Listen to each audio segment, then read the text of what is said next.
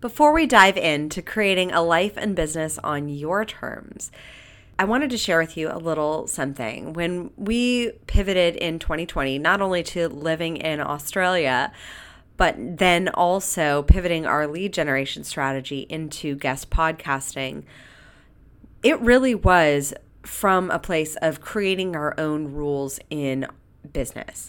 And that's the beautiful thing and i tell all my clients that you get to create the rules of your business and the hard part is is you get to create the rules in your business. And the beautiful thing though is that you get to decide how things are going to work for you. And so in 2020 i decided that guest podcasting was going to work for me. And through guest podcasting on me appearing on only about 50 interviews which really takes less than an hour per interview. So, working less than 50 hours on lead generation in the span of less than 12 months, we were able to bring in $70,000 of new business.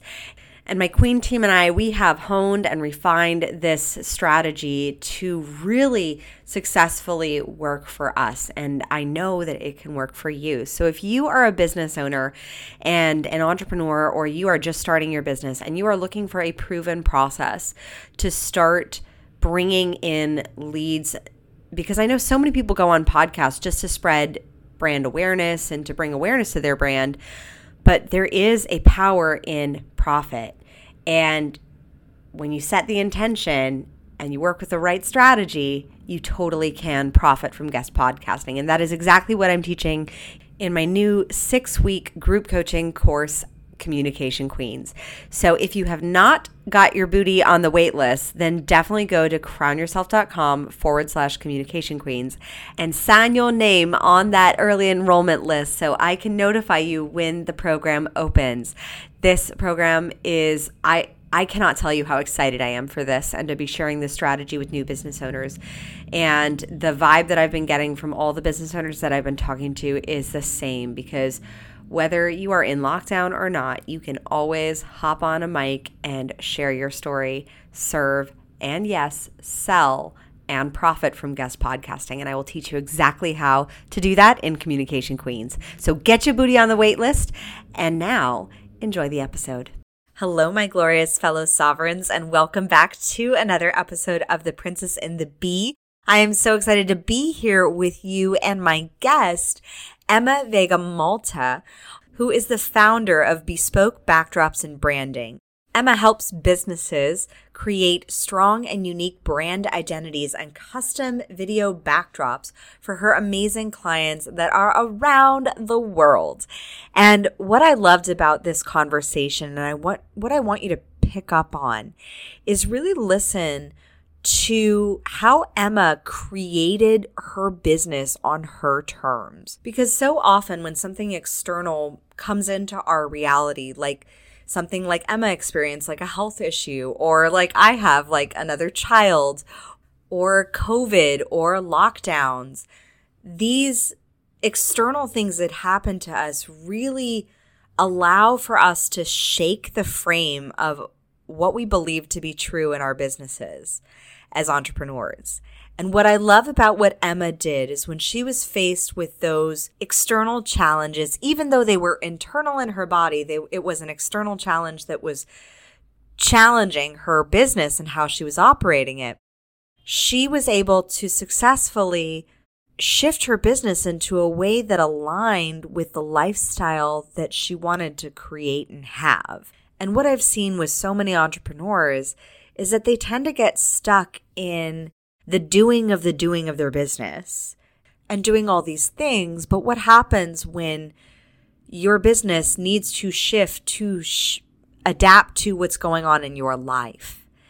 And that's one of the reasons why we create businesses in the first place is generally it is to have that life of more freedom and more ease and more peace. And so often it's very easy to get boxed into some plagiarized programming or societal conditioning of just working more to work more. And we can always find more to do, believe me, in our businesses. I know I'm totally guilty of that.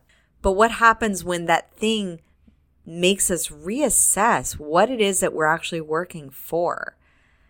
And if you really are working for building a business that is filled with freedom and ease and brings you greater peace and more time with your family and more time with your kids and more time with your partner or just more time by it yourself at home hanging out or getting spa treatments or going on vacation when you can shift your business to adapt to those lifestyle desires or to those necessary changes that you need to make for let's say your health or for you know having another kid come into the the mix of your family things will have to adapt and the beautiful part about this interview with Emma is that you will hear how gracefully and elegantly she did adapt her business to fit her lifestyle. And still, she was able to create a multi six figure business. So, with that being said, I give you Emma Veiga Malta.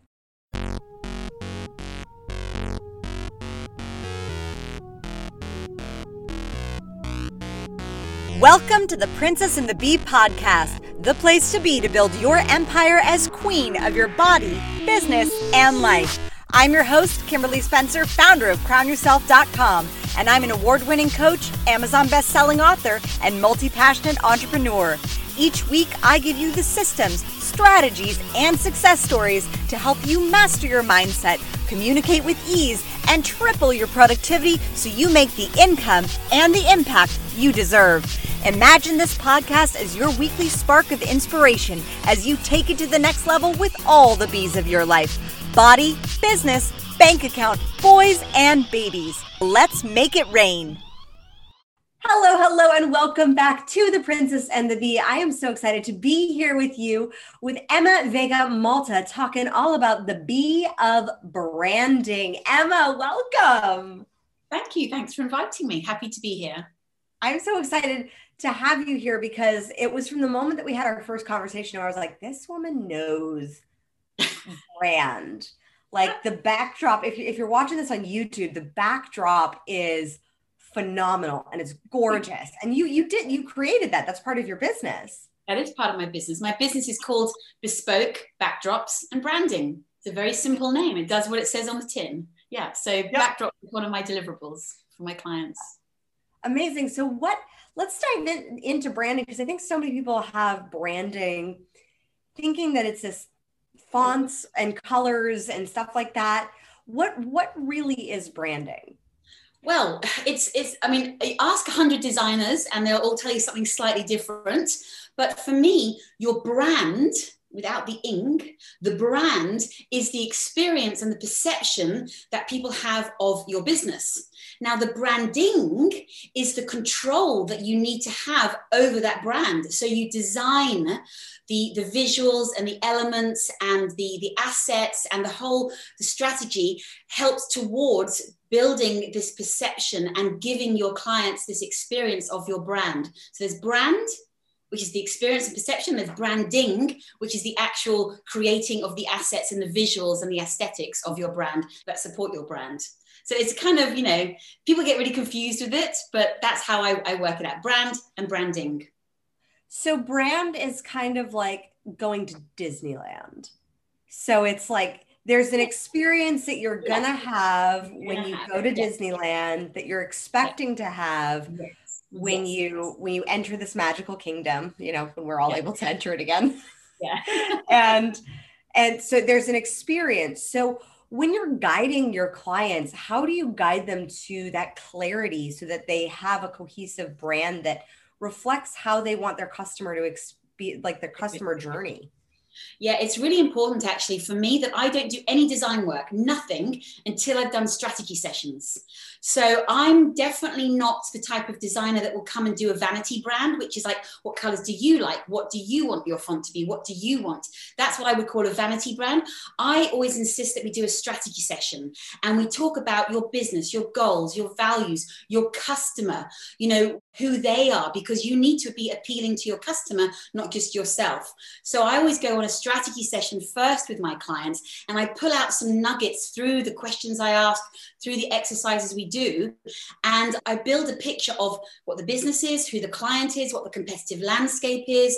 And then I might add in so, what do you like?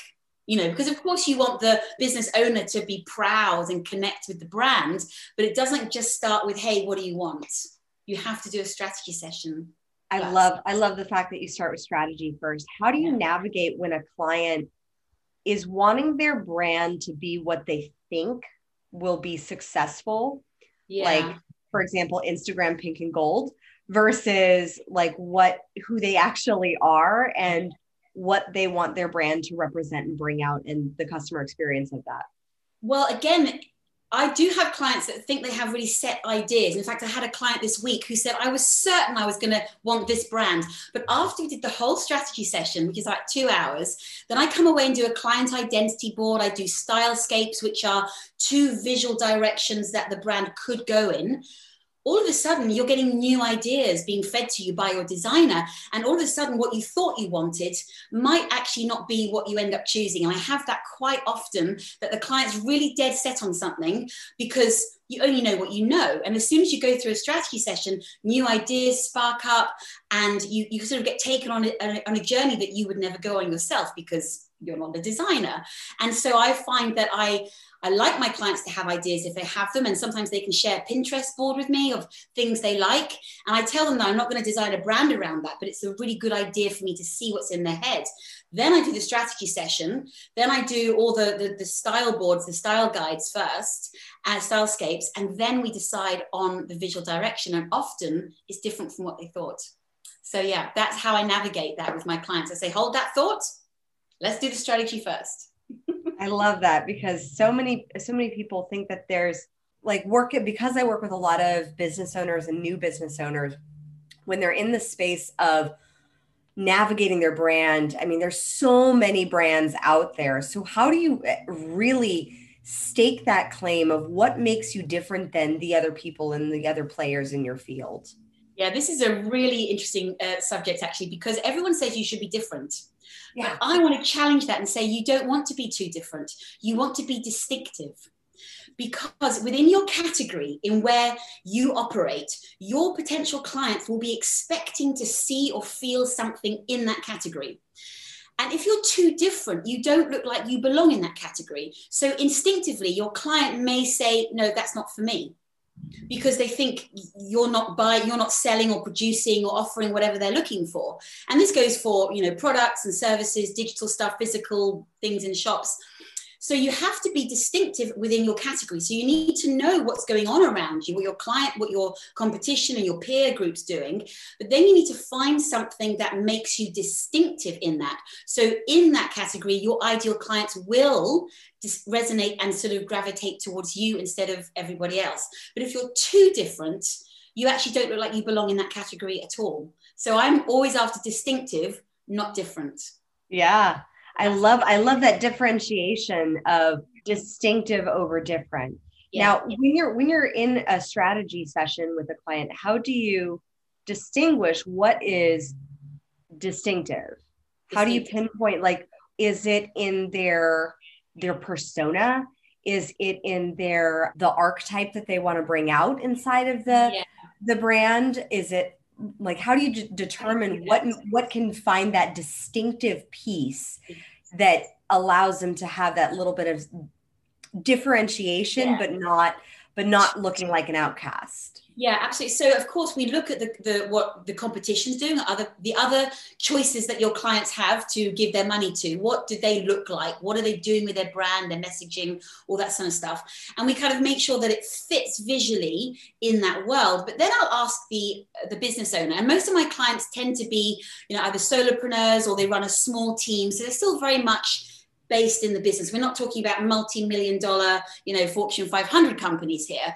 Yeah. So I, I do then say to my clients, so what's special to you? What do people know you for? What is important to you in your well? Like when you're not working, what do you do? Do you like going out for walks? Do you collect ornaments of owls or whatever it might be? And I'll just look at something outside of their business or outside of the, the, realm of what their clients are expecting to see. And I sort of somehow try and weave that into the brand identity. So there is that personality, that distinctiveness in there, but yet it still fits within the category. I mean, it's not an exact science. I don't have like a checklist going like that, done, yeah. done. But it's kind of a feeling. And that's why you need to have the strategy because you need to have those conversations and just a simple questionnaire is not enough like if i just got my clients to fill out just a questionnaire and not actually talk to me i would never be able to find those little nuggets of gold that you find when you're having a conversation with someone. You go oh that's let me just put on that thread and see where that takes me. And that often you know helps come up with some really great ideas to make that brand distinctive and yet still personal to that client. Yeah so, that was yeah. one of it was from conversation that actually it was a conversation that I was having with my husband that actually brought out part of our strategy of incorporating Disney princess memes into our Instagram branding because I just I've loved Disney princesses and I love sassy memes. I was like it's it's and my company's called Crown Yourself. So of course we bring out Disney princess memes like exactly yes and it's just it adds that extra tweak instead of it being this because I never, for me, when I was creating my brand, I never wanted it to be a very stodgy, serious, like, I, I feel like, like the, the, the regal, the untouchable royal. Yeah. I wanted it to be very personable. Like every girl can be a princess. Every girl can, uh, can Very twirl around and tool and and we can all we're boy too i mean my son puts on my crowns and, and twirls around in them too so it's it's those little distinctions that that help you navigate what is the difference because i think do you find that a lot of entrepreneurs and solopreneurs think very broad like they're not niching. How like how do you draw a client into niching into what their brand is rather than these like broad concepts of things that they want to have or highlight or bring into their brand? So not you mean not niching in, in the business sense? Because they probably yeah not, not niching down in the, in the customer sense but like niching in in how they want their in the visuals in how they want their brand to really be represented uh, represented i made up a whole word. It represented in the in the experience of of that brand. Then we definitely look at the the aesthetics and and and how that brand's going to look and how it's going to feel. The feeling is really important when it comes to nailing down the niche of you know how you position yourself. So there's there's storytelling you know which, which you would know about. Storytelling finding something that's unique to you your why and then and, and then the feeling around it and then trying to find a visual that connects with it. Just like you with the dairy with the, the disney i said dairy the disney princesses. You know that's that's your unique way of telling that story and getting that feeling across. And that's your little your little niche your little secret sauce. So yeah, that that comes through conversation. Yeah. Yeah. The power of conversation. And yeah being able to navigate that versus the perception of thought. So when you're working with what are, what are the biggest struggles that you see when when somebody is developing their brand, when somebody is starting uh, a business? The biggest struggle is uh, people often say, "Do I need to rebrand? Do I need a brand? What's it going to do for me?" Um, yeah. And so that's definitely a conversation that I don't have to have too much because if I've done my job correctly as far as my marketing and my messaging is concerned, people already know the value of having, you know, a brand that works for you that you're proud yeah. of and that sits nicely with your clients. But then once I'm working with them, often a bit of the pushback is that they've been they're so in their head with their business they're so involved and in love with it and obviously and they've been living and breathing it for so long that when a, third party or an external person like me comes along and puts what's in their head onto visuals and they see it for the first time it can be quite confronting. I've had to talk people off uh, you know ledges before who are going i hate it. No. Don't like this branding. Emma what have you done? This is oh, and I I don't freak out because I don't have uh, you know that precious nature with my work. I'm there to design has a job to do, so I'm there to do a job for my client. So if it doesn't land with them, I don't panic and go, oh my god, I need to change everything now. I sit back and I go, okay, so tell me what you don't like about it, and let's talk about that. And often, well, all the time, the client goes, I just have never seen it in front of my eyes before. It feels weird. My nervous system is not used to seeing something that's so embodied in me and then have someone else translate that into visual. So often it's just that that fear of the unknown, the unfamiliar that makes them and we're all human. The first thing we do when something's unfamiliar is go, oh, whoa, stop there a minute. But if you go through that and then you discuss, again, going back to the strategy, I've decided on this and we're doing this because of all those decisions, those micro decisions we've made along the way with the strategy and then the client identity boards and the stylescape boards. Once we actually get to the design, if they do freak out, and it doesn't happen very often, but if they do, we've got something to, to go back to and go, do you remember why we decided to do this? And do you remember your client's going to connect with this thing particularly? And you know how you said you really love Disney princesses? I brought that in. And all of a sudden they go, ah, yeah, I see, I understand. And their nervous system calms down. They spend it like a week. Sometimes I say, just spend a week just looking at it. Don't make decisions. You don't have to tell me yes or no right now. And then eventually they go, yeah, okay, it feels good now. Okay, now let's just change this. And of course, there's always iterations, and we have like three revision round, five revision rounds. Things can change, but often it's that first pushback when someone is not used to seeing something visually that's been in their head and heart for so long and i've had to sort of counsel them through it. And it always ends up well in the end but it's a bit like whoa. Yeah yeah. So so it, do you find that that's like because of this like vanity branding filter that they have of what they expect it to look like or? Yeah possibly. A bit of vanity branding that i want this i want this and of course i want to give my clients what they what they want and what they what they love but often they need something a bit different or they and they're not designers so you know, when I go to a professional for something, I don't know what they know. So therefore, I'm going to be guided by them. So when I come up with new ideas that they've never thought of before, some people find that a bit confronting. Most of my clients don't. They're really happy to go with it because they're so part of the process. But some clients are a bit like, whoa, what's that? And then we talk about it. So that's the only kind of um, sort of challenge I might I may get from time to time. And I think every designer gets that with clients. But some designers freak out and take it personally like, oh my God, my work is terrible. I don't have that problem. I know my work is good. I just have to sort through it. And then, you know, if the client really doesn't like something, then of course you can you can change it and maneuver it. That's the beauty of design, you know, you can first of all, I have to point out I love the confidence that you have in your work.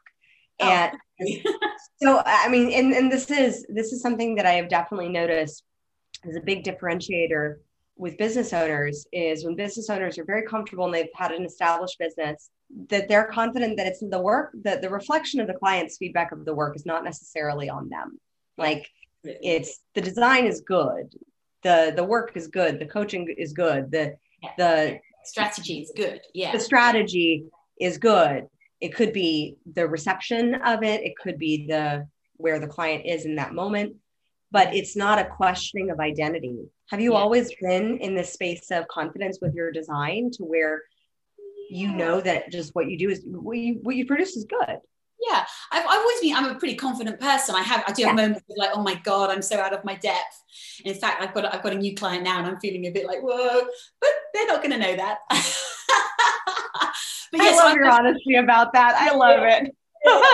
Um, but no so so I, am always pretty confident because i've been doing this for so long and i have had some you know fingers burnt with certain clients and and certain projects i really wanted to do well on that i know that i didn't do very well on.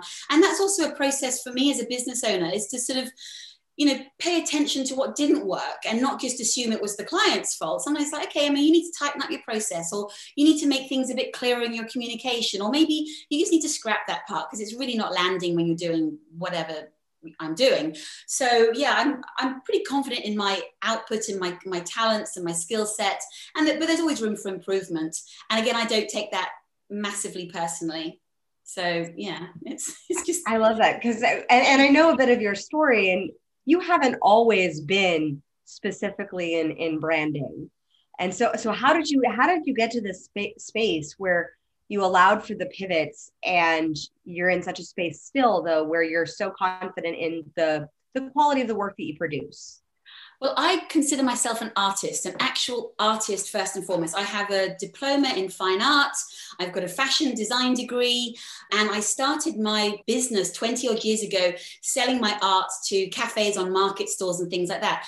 And so the, the, the through line of everything I've done for 20 years has been my physical art. So everything you see in my client work and my branding and my backdrops, it all starts off with me actually designing it by hand myself. So I don't buy things from marketplaces or don't get other designers to create things. So I know that the last 20 years I've been honing my skill as an artist. So all the iterations of my business, the one through line has been my art. So I've done all kinds of things. And then when I started bespoke the, the, the backdrop six years ago, um, I realized there were entrepreneurs out there, solopreneurs who worked from home and they didn't have a nice space or a nice background behind them. And I was fabric designing at the time. So for interior fabrics, and I had a little business doing that. And I was in a Facebook group, and someone said, I really want a fabric background behind me that's designed just for me for my webinars. And that was back in the day when webinars were kind of new.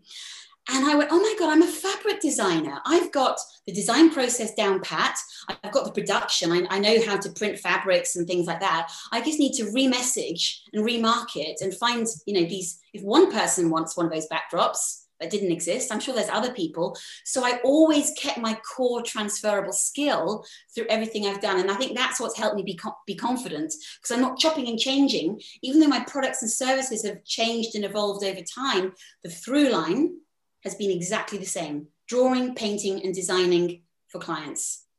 And that's mm. it. But that's where the confidence comes from is knowing what my transferable skill is and is building businesses around that.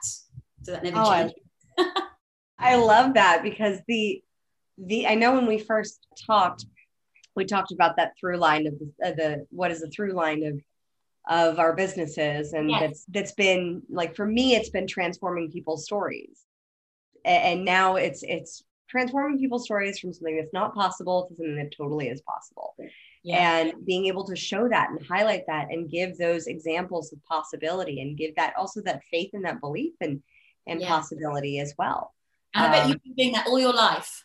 I have been since I was five, staging backyard productions of Disney princess stories. yeah, there you go. Um, it's something that you've always done, and that's yeah, yeah, that's yeah. how you do it.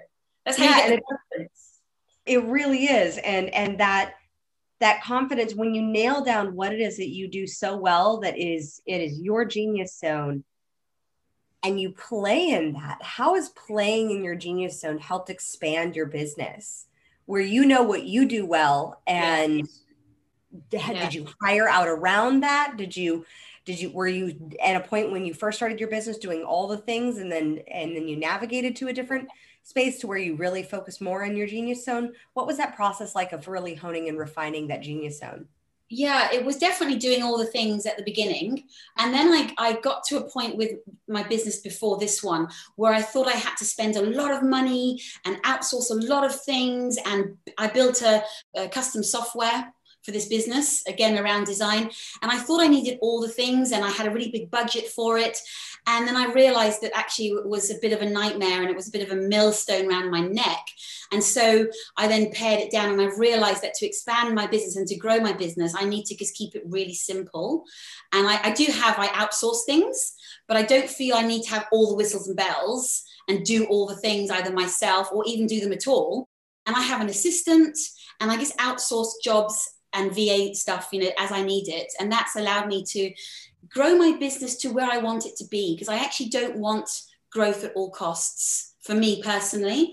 I, I definitely call myself, I run a lifestyle business which I know is a bit unfashionable in some circles. It's like, oh, lifestyle business, that can't be a real business. But lifestyle is really important to me. So I grow my business to match my lifestyle. And that, that's meaning, okay, we don't do certain things. I say no to certain jobs because that's not what I want to do. And other things that I'm not great at, I'll outsource that just to keep things at an even keel. And also, I did have a medical diagnosis nearly three years ago, which meant I had to reduce my stress massively uh, rheumatoid arthritis, which is not great when you can't hold a pen or do anything because you, your hands are in so much pain. So, that has helped me develop my business without it getting out of control and knowing what's my zone of genius and what I need to outsource. So, mm yeah and so so i love the fact that you touched on the fact that you have a lifestyle business can you hmm. explain what the difference is between having a business and having a lifestyle business or a business that supports your lifestyle and what is the lifestyle that you you've built a business to support well um, my husband and i were definitely team effort and we both said many years ago, we want to live like we're semi retired, but earning full time. And it's taken a while to, to build that. So I I want to be fully booked. So my idea of a lifestyle business is to be fully booked, but not busy.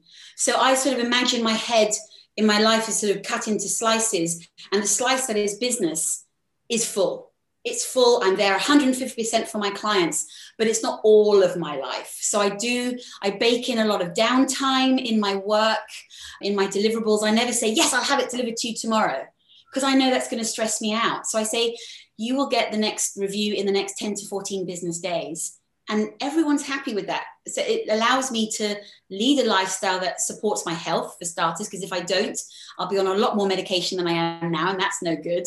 And you know um, i can then live a really great life but still concentrate on my business at the same time. So there's a differentiation between my business and my lifestyle even though they're still linked if that makes sense because yeah totally makes sense. Like for, for me i i love the way that i like that I've built my business to, to support, especially being here in Australia, yes. to support my lifestyle as as being a mom as well. Because I'm yeah. like, I I don't want to just be hustling all day long. I've got I've got a little one and another little one on the way. And I'm like, I really want to be yeah. there for those moments. I mean, my son and I were having a dance party just before I popped on this with you. So, I mean, yeah. and that's that's the type of lifestyle that I desire to have, not one that is very is so jam packed with so yeah. much yeah. work that it's it's making money, but it's not really supporting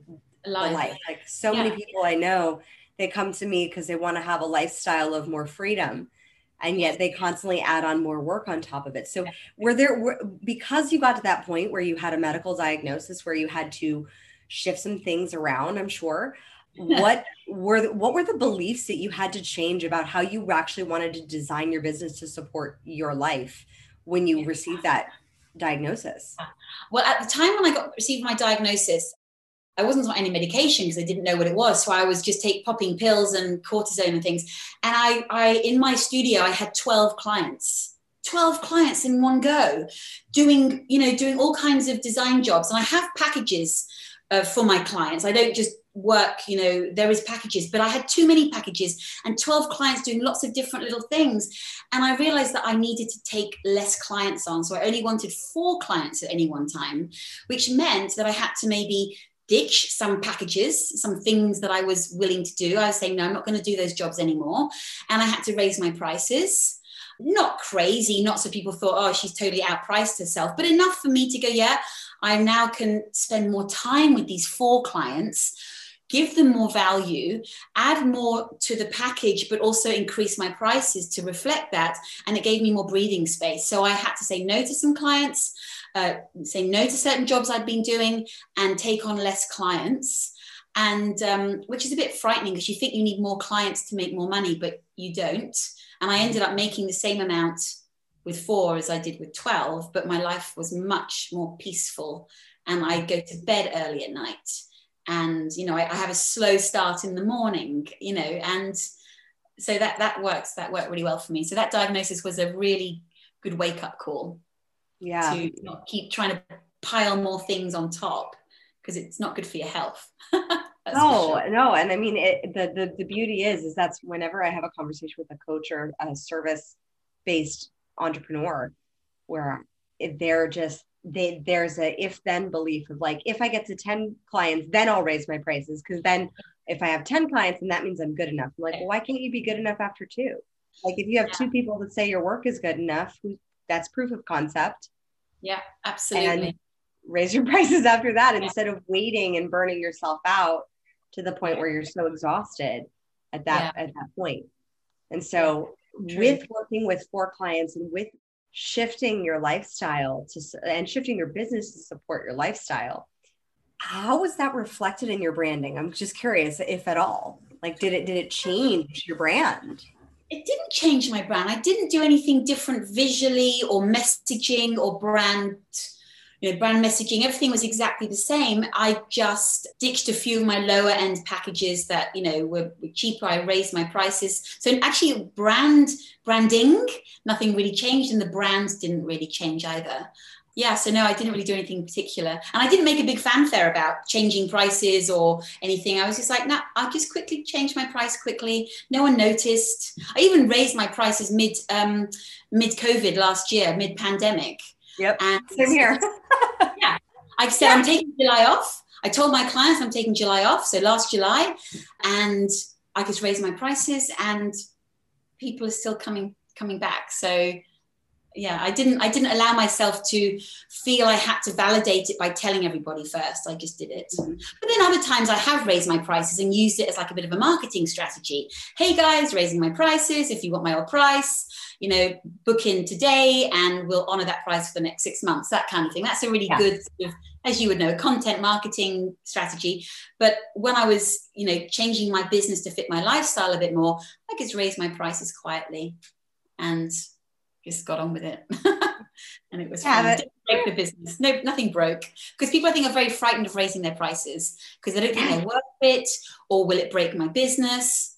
Now I'd probably have broken my business if I'd gone from, you know, five and a half thousand dollar packages to a hundred thousand dollar packages because my marketplace is not there. I know the market yeah. I play and it's not a hundred grand yet. Yeah. So I, I just raised yes. it with I love I love how you said that with so much confidence yet. And then I'll only need two clients a year and I'll be happy. Yeah. And then you're good to go. Yeah. so yeah. Yeah. So I'm, I'm I'm very protective of my stress and my health and my lifestyle. And yeah, and I build my business around it. And I, I love the fact that that you you did that and so eloquently. And I love that you touched on the fact that that there is a lot of fear around people raising their prices. And I think it's just our egos. We think that our clients are going to find out or they're going to know. And I'm like, yeah. they're, they'll know. They can still choose to say yes or no. Absolutely. And I think it's also a thing of uh, longevity. You know, I've, you know, if you really know what you're good at and you've been doing it for a while, you know you're giving value to your clients. So you can just raise the prices. But I started talking about very beginnings when I started doing the backdrops in early 2016, um, I was charging $400 for the backdrops, custom, custom completely. But I didn't know what the, the value was. So I just really put a price. I didn't, I'm an R, I didn't kill myself over pricing. I said, $450 done. Let's see if it sells. And it did. And every time I sold one or two more, okay, add another $50, $100, $200. And now they're $1,750. And I think I've found my elasticity now for the time being in my marketplace. That price is not going to change, but it's taken me six years of just a couple more clients, add another couple of hundred dollars, and that's you know how I've priced things, and it's worked. That's, how, that's exactly how I price my coaching packages. Yeah, every couple of clients, I'm like, okay, proof of concept. Let's add a little, see if I can add a little more, maybe take a little more from this package, see what goes, see what works yeah, it's our business, isn't it? It's our businesses. And we can play around in our business space. And if it doesn't work out, fine, change it. Yeah. Find what does work, you know. It's not yeah. the end of the world. Yeah, I promise you, no one is is going, oh my gosh, she lowered her prices. They, they aren't paying that they aren't paying that much attention. people think that everyone's paying attention to you all the time and they, they, they remember the post you put out three weeks ago and what you said on, an, on a podcast no one's paying that much attention so just play around and see what works and doesn't work and enjoy the process enjoy yeah. the process so i'd love one of the things that i touch on with my clients is looking being able to forecast and look at issues and things that are coming down the pipeline for your business and I'd love to know with with the evolution of Zoom backgrounds and Zoom backdrops, like have you noticed some pushback or friction or or, or a change in people's desire to have custom backdrops, given yeah. that they have like a Zoom screen? Yeah, see, that's sometimes it disappears your head. it's like sometimes you lose your head. yeah, that is the thing. So uh, when the first lockdown happened, I had a, an influx of backdrop orders and everyone wanted a backdrop. But then people were going, ah, oh, you know, I, I, why, I don't need a backdrop because I've got the Zoom. And it's fine. Zoom does have some really fun backdrops and backgrounds and things like that. But what I've realized over the months, I never berated anyone for choosing a Zoom background. They're either going to buy a backdrop or they're not. You know, I'm, I can not force anybody. But I was watching what people were saying online and they were like, oh, I love Zoom backgrounds. We don't need to worry about backdrops anymore. But then as people realized this is kind of a new way of doing business, people were getting fed up with their arms disappearing and their heads disappearing. And if you were trying to put something to the camera to show something to somebody, it would get swallowed up by the virtual background. So people are now coming back going, uh, yeah, we've had a good fun. We've had play, a good play time with the Zoom let's now get to a proper physical backdrop. And um, yeah, so that's been an interesting sort of journey to see people's, you know, um, thought process about backdrops. But yeah, it definitely during the, the, the, pandemic, the first lockdown, people were ordering backdrops like crazy. Yeah. yeah. So, and so I'd love to know your thought process as a leader and as a business owner and with your product, what your thought process was as you saw people going on that journey of yeah. Especially for your business. Yeah, I was like, I'm definitely in the right space. People who see the value in a backdrop will come to me. So it didn't really worry me in my business at all. It was it was a, a, a good evolution to know that I was doing the right thing. Something I've been doing for five years anyway. And all my clients, they're like, oh yeah, we know backdrops, we know Zoom. The whole world was like, Zoom, it's so new and you know, working from home. But my my clients, I'm sure your clients as well, yep like being very comfortable with working from home you know whatever so but interestingly enough again halfway through the pandemic or halfway through last year i ditched a product line because so I was doing these small backdrops that were pre-designed. So you just hop on this on my website, you you click the, the design, you can make a couple of tweaks. I could add a logo, and it would be a much low cost um, uh, solution to having a physical backdrop. And a lot of people ordered them last year, obviously. It was a low cost solution. But I realized that the COVID shone a light on, the, on a manufacturing issue and a sort of production issue that I'd been tackling for a couple of years. But because I just managed to sort of work around it, I just kind of thought, I'll just keep this product going. But actually, having COVID, and having production issues, it just shone such a light. I thought, this is such a headache for me to produce these small backdrops. I won't go into it why, but it was just a production issue. And I went, why am I killing myself to get these pre-designed backdrops when the production side doesn't work? I've tried for three years to streamline it, to get the right people on board to produce it for me. It's still a headache. I'm going to scrap it. So although it did really well at the first half of last year, I decided to discontinue it which might sound counterintuitive, but I was looking at the numbers thinking, I've spent so much time trying to solve this manufacturing issue. I just don't want to do that anymore with my business. Again, protecting my health and my lifestyle. And I noticed, looking at the numbers and looking at what your clients are asking for, everybody who was going for the brand package, where the backdrop is part of the deliverables, they said, Emma, can I upgrade to a two meter by two meter one, which has a fixed frame? And I just thought, so many people are asking for that. No one's asking for the small ones anymore. Okay, I'm going to ditch the small ones and only do the big ones. And again, it didn't break my business. Everyone's happy to have the bigger ones and pay that extra for it. So, so the pandemic did shine a really great light on my business, and I just realized I had to ditch a product line because it wasn't working. I love that. I love the fact that like, and the courage to do that, the courage to be able to let something go that that may or may not be serving like it was profitable it was making money it's, it sounds very similar to when i was back in 2018 i still had my private pilates studio and i was debating on like how do i keep this open? Um, i could i could still keep it open but i had a baby and i didn't really want to to do that anymore and i loved coaching and i really wanted my business to be entirely virtual. And i just i was on the phone with my lawyer 2018 2017 and I, I was on the phone with my lawyer and I said, like, okay, how can I get this to work? And then we had just figured out all the ways to make it work. And I would bring on employees and I'd bring on that.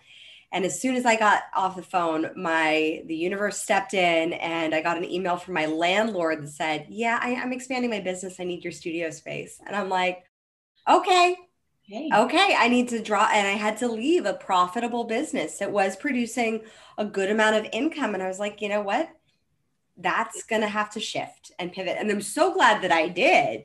Yeah. Like, so glad I wouldn't be able to be over here in Australia, you know, living over here with a brick, with a brick and mortar. Um, yeah. and, and that, that is just the beauty of allowing for those pivots that sometimes don't seem like sometimes it, it, it can feel hard. She's like, Yeah. I feel like I'm letting go of money. Like Yeah. I feel like I'm letting this like income stream go, but if it's not working, working. And then oh, you let something go. If you say no to something, it allows the yes to come into your life for something else. So yeah, it's a it's a good thing to let go of things sometimes. But yeah, Yeah, money, why would you let go of that? I'm like, well, it made money on the surface, but the the the, the extra hours I had to put in to sort of plug this production hole was it got to the point where I'd get an order in for a pre-designed backdrop and my heart would sink and it mm, should be elated like yeah I got another order in you know.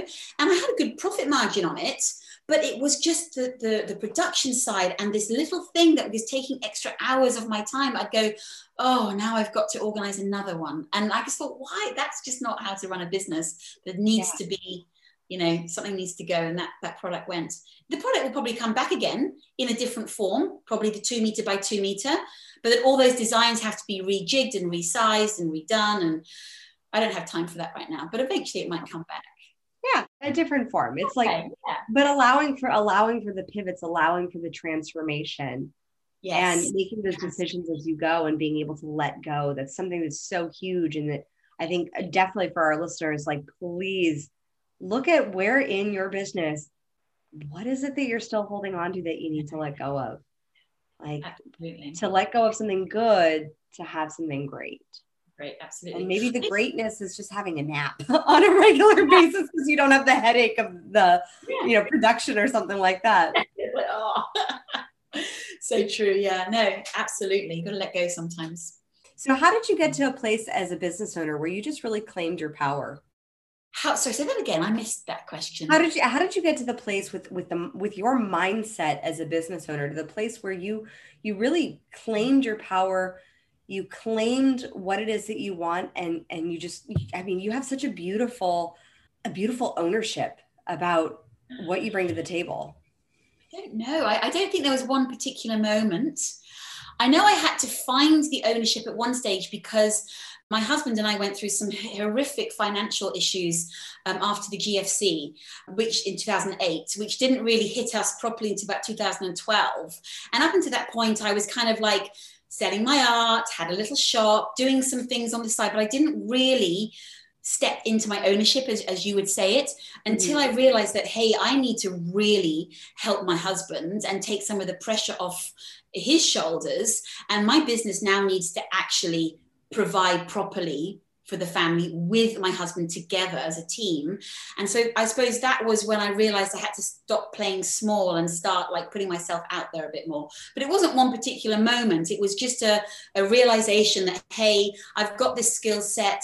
I'm making money already but i now need to make it um, into a proper business. And i need to take it a bit more seriously just to help my husband and his mental health and his you know he had was carrying a, a right old um, you know weight on his shoulders so yeah. yeah that was that was really what helped me step into owning that i can do this as a business owner not just an Yeah. artist Oh, I, I love that. I had the, I had a very similar moment with my son. Well, finding out I was pregnant. That was that was my moment of of like I got to get my I got to get my stuff together. Like I got to figure this out. And so and so tell me about what was the process when you were in that space of going from enjoying the art and playing small as you said Yeah. and then shifting. What was what what was the mental process? How did you how did you make that shift into fully fully owning the, what it is that you do and and being a business owner? well i fell into the trap of uh, you need to speculate uh, what you need to you need to what's the expression you need to invest to um you know what i'm saying you need to spend money You, Yeah, there's you a- spend money to make money. Yeah. But I, I really believe that you have to spend money to make money. So this is back in 2013, 12, 13. You have to spend money to make money, and it takes two years for a business to be profitable. Those are the kind of the old sort of messaging that I had all my life as if you're a business owner, that's what you need to do to spend money to make money, and you need to wait three years before you get a profit. So I stupidly gave myself from our savings that we didn't, that were dwindling fast, um, a big budget to build this big software and this website and do this and do that and invest in all kinds of things. And I didn't see a profit for two years, but I didn't worry about that because I thought, well, they told me it takes two years to make a profit. I didn't realize that I didn't know my numbers. So I sort of thought I had to go really big, really fast out of the gate. And I was trying to play with the big boys in my space. And I just wasn't in that space. It, they had taken 10 years to get where they were. I couldn't just drop 50K and hope to play in their in their space. It wasn't going to work. So I realized that, okay, having a big budget is probably a bad idea. Um, thinking you need to, you know, wait three years for a profit is not a good idea either because you should be making money you know, pretty soon if you've got your numbers right. So I realized I didn't know my numbers. So I thought I can either go to business school and learn the boring business, or I can go and put myself into pitch contests like Dragon's Den, like Shark Tank type thing. And they have them in the in this tech startup world. And I just went, okay, I, I have to just stand up on stage and pitch my business to these judges because then it'll force me to know my profit my profit margins, my problem solution, my marketplace, my costings, my all that kind of stuff. And once I got hold of my numbers to answer your question, that's when I stepped into ownership of actually running a business. I realized that I had to know how much things cost and profit and all that kind of stuff. And it's not as boring and as difficult as people make it out to be. I quite enjoy it now. So, yeah. yeah. oh yeah, I think of I like to think of um because a lot a lot of business owners it doesn't matter whether you are you know doing $50000 a year or $2 million a year i've seen i've seen it run the gambit where the, the profit is not yet there yeah. and because and there's shame or that there's you know if the business is reliant on a few clients for it to be sustained and because it's in that space there's there can be that shame around the money and like knowing your numbers. It's massive and, shame. Oh yeah. Yeah. And with that, like for for me as as a coach, what I find is that when I ask my clients like, well, how often do you look at your body? And they're like, my clients are like, wait, what? I thought we were talking about money. And it's like, how often do you look at your body? Like the average woman has uh, 13 criticisms that she gives about her body on a daily basis. Said, how often are you looking at your body? And she's like, most of my clients are like, you know, like yeah, every day. And I said, well, how often are you looking at your numbers? Yeah. It's the same nakedness, isn't it? Yeah, it's, it's, the nakedness. It's like, oh, I don't want to look at that. Oh, let me just like avoid the mirror. Hold on, let me put a towel over the mirror. I don't see it, but actually knowing your numbers is a huge part of really the ownership of yeah. of business. Yeah, I, I, would say that that's when I really stepped into my ownership of a business and a businesswoman. Um, was when I knew my numbers and I jigged them around and I didn't hide anymore. I tried to sort of start learning about, you know, what my when my when my accountant sent something through, I actually looked at it as opposed to saying, yeah, yeah, yeah, whatever, you know. Yeah, so, yeah. yeah. and that didn't work out for my business. I, I was barely breaking even, like barely. Mm. And yeah, so numbers very important. and I think I, I think one of the things that I that I hope our listeners picked up on from your story is that it wasn't just you went out and like you knew your numbers and you had to go to these pitch contests, but a pitch is a sales off like you're pitching your business on a regular basis so you're putting yourself and your business out there doing the courageous action that's mm-hmm. required to make sales in some way yeah. to get money coming into your business yes. and so there there there it wasn't just like it to me i hear i hear not from their story like not just knowing your numbers but there was also an act of courage that was tied with that yeah. of putting yourself out there Mm-hmm. and so when you're working with a business owner and and you're seeing that they're they may be hiding in their brand, how do you encourage that same level of courage to pull that out of them so that they they put themselves out there fully? Well, if clients are kind of hiding behind their brand, firstly, I need to ask do they need to be front and center of their brand? Does that business require them? Am I building a business brand? Or a personal brand or an employer brand or you know there's different types of brands not to get too you know granular but maybe sometimes the client doesn't need to be the face of the business and that's fine. But generally my clients do want to be vis- visual visible in their businesses. And so i equate this visibility to going shopping and buying this outfit that makes you feel amazing. So you whatever it might be for you or whatever you purchase shoes or jewelry, whatever, and you go out and you feel so proud and you feel happy to be visible because you're wearing something that feels great. And I equate branding to that for your business. If you know your brand looks and feels right and does the job it needs to do, you're much happier to go out there and be visible because you've got the support of this brand that looks great. So that uh, that gives people the confidence to to step Oh. I love that. And then knowing your numbers is like going to the gym, is like eating Yeah. nourishing food Yeah, yeah, and going to the gym and doing the basics of working out so that you feel um, good and whatever it is that you put in, yeah, you decorate your body with. yeah. Oh, what a Oh, good we're great at metaphors and analogies. Yeah. High five, Emma. Like that metaphor, I'm just like, damn, that's a good one. so I have loved our conversation, Emma, and I would love to dive into a little bit of rapid fire if you are ready. I'm terrible at this stuff, by the way, because I always think of the good answers like way after, or I forget. Me too. Forgive me for the terrible answers I'm about to give. Perfect. Perfect. So, who is your favorite female character in a book or a movie and why? Oh my goodness, my favorite female character in a book, movie, and why? I don't know. I tell you, I'm terrible.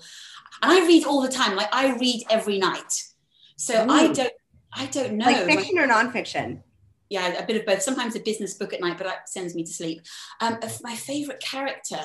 Do you know what? I've re- read all of the um, Ladies Detective Agency books by Alexandra Smith McCall. I think that's his name. And it's the, Mhm. called The Ladies Detective Agency. And it's set in Botswana. And it's Mama Ramaphosa, I think, is this beautiful, hearty woman in her community in Botswana who all the, the locals go to to solve their problems. And she calls it a detective agency. And it's the most charming, heartwarming, beautiful series of books. I think there's like 10 in, in, the, in the books, in, in the stories, in the series, 10 books in the series. And she's one of my most favorite characters. I love it. So I've read all of those books. So oh, yeah, I love that. Yeah. I love that. it's fun. It's charming and it's so charming. It's lovely. so, ladies detective agency was like murder mysteries, or like, is it yeah, just no. It's just fun. It's things like um, it's all very sort of someone thinks someone's cheating on their husband and then she comes up with really crazy ways to to disprove that or someone's laundry keeps disappearing off the the line and it's set in africa in in botswana and it's just it's just beautiful so yeah it's it's great it's Oh, really awesome. That's awesome. yeah so there you go that's I'm always I'm always in the mood for some good fiction. So I love a good fiction story with a with a leading lady. So what woman would you want to trade uh, places not characters with? what woman would you want to trade places with just for a day? Like Oh. be in her body, feel how she feels, experience how she does life. Who would that be? Oh my goodness. Uh, again, I have no idea. Who would I? I wouldn't ever change my life for anybody's. I love my life. But for a day, I, I tell you what, I, I really admire Helen Mirren, the actress. She's in her 70s and she, talking about ownership and wearing a crown, she is sexy and intelligent and bold and talented as hell.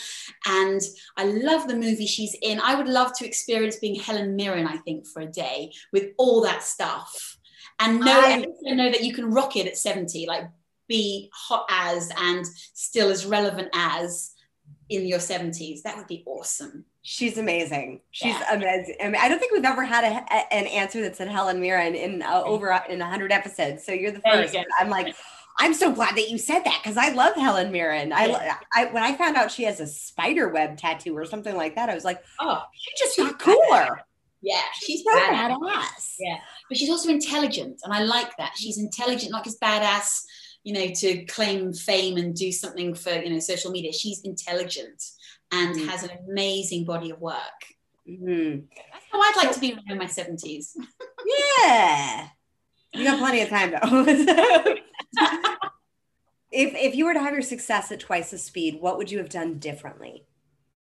Going back to the numbers again, I would have definitely found out my numbers much quicker. I wouldn't have given myself a big budget to spend a lot of money to make a lot of money. Um, that's what I would definitely do do quicker is to understand my numbers. And how do you define success? Oh, I've defined success in again my lifestyle. If I can go to bed feeling that sense of calm and that sense of peace that a day's job well done and that I've looked after my family and I've got enough money in the bank and I don't owe anything to anybody and everyone's happy with me and my clients are delighted with the work that I've created for them that has helped them in their life. Perfect. That's all I want. That if I can go to bed happy, then I've done a good job. And that's actually how I want to be on my deathbed. So my idea of success is also lying on my deathbed, knowing that I really had given life my best shot and taken all the opportunities and just enjoyed every moment as it came along and not mm. squandered the talents that I was given. So, yeah, sleeping and dying that's kind of how i would the, the, two the pivotal moments in my life to to what success looks like to me. Fortunately sleeping happens ideally every day and then dying only yeah. happens once. Yeah. in a long, long time yeah. Way after my 70s so i can experience yes, way like, way way after your 70s 150 yeah 70s is going to be the prime. Yeah uh, with human longevity so what do you define to be your kingdom my kingdom oh it's definitely my home and my family and home is where i am home is where my family is and home is uh, where my belongings are I, I love beautiful things paintings art carpets books I just love that stuff. And I wherever I go, doesn't matter where I live, as long as I've got that stuff around me with my family, that's my kingdom. That's it. And lastly, how do you crown yourself? by going to bed early and honoring my health and my stress levels and reading a damn good book every night. Oh, life's nice. too short for a bad book. or, or a what? Or a really bad book? Yeah, life's too short for a bad book. If I don't like a book, I, I put it down and start a new one. Yeah. I literally threw a book in the trash the other week. I just was like, oh, this is, nope, don't need this one in my life. Being able yeah. to say no. I was like, oh, bought it. Nope, don't want it. don't want to read that one anymore. Yeah. What do you consider? I have to ask. What do you consider being early as a bedtime?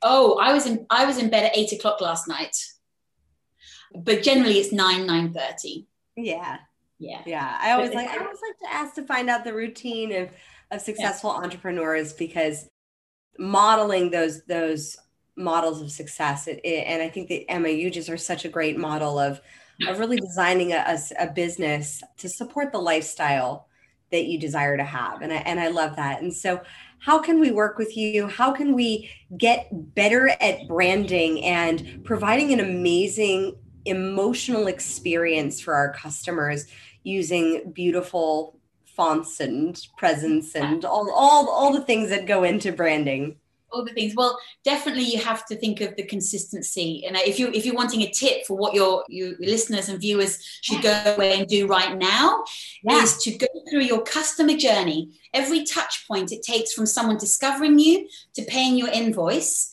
go and see what that looks like. Is it visually consistent along every step? Have you got an old logo somewhere or an old color palette happening or an old photograph that, you know, shouldn't be there? Because at that, that journey should be visually consistent and seamless. So take yourself, put yourself in your customer's shoes and just see what your brand looks and feels like at every single touch point and see if it's visually consistent or not. And I know that you mentioned that you had a guide, a new freebie yes. that you just created for our listeners. So, can you tell us a little bit about that?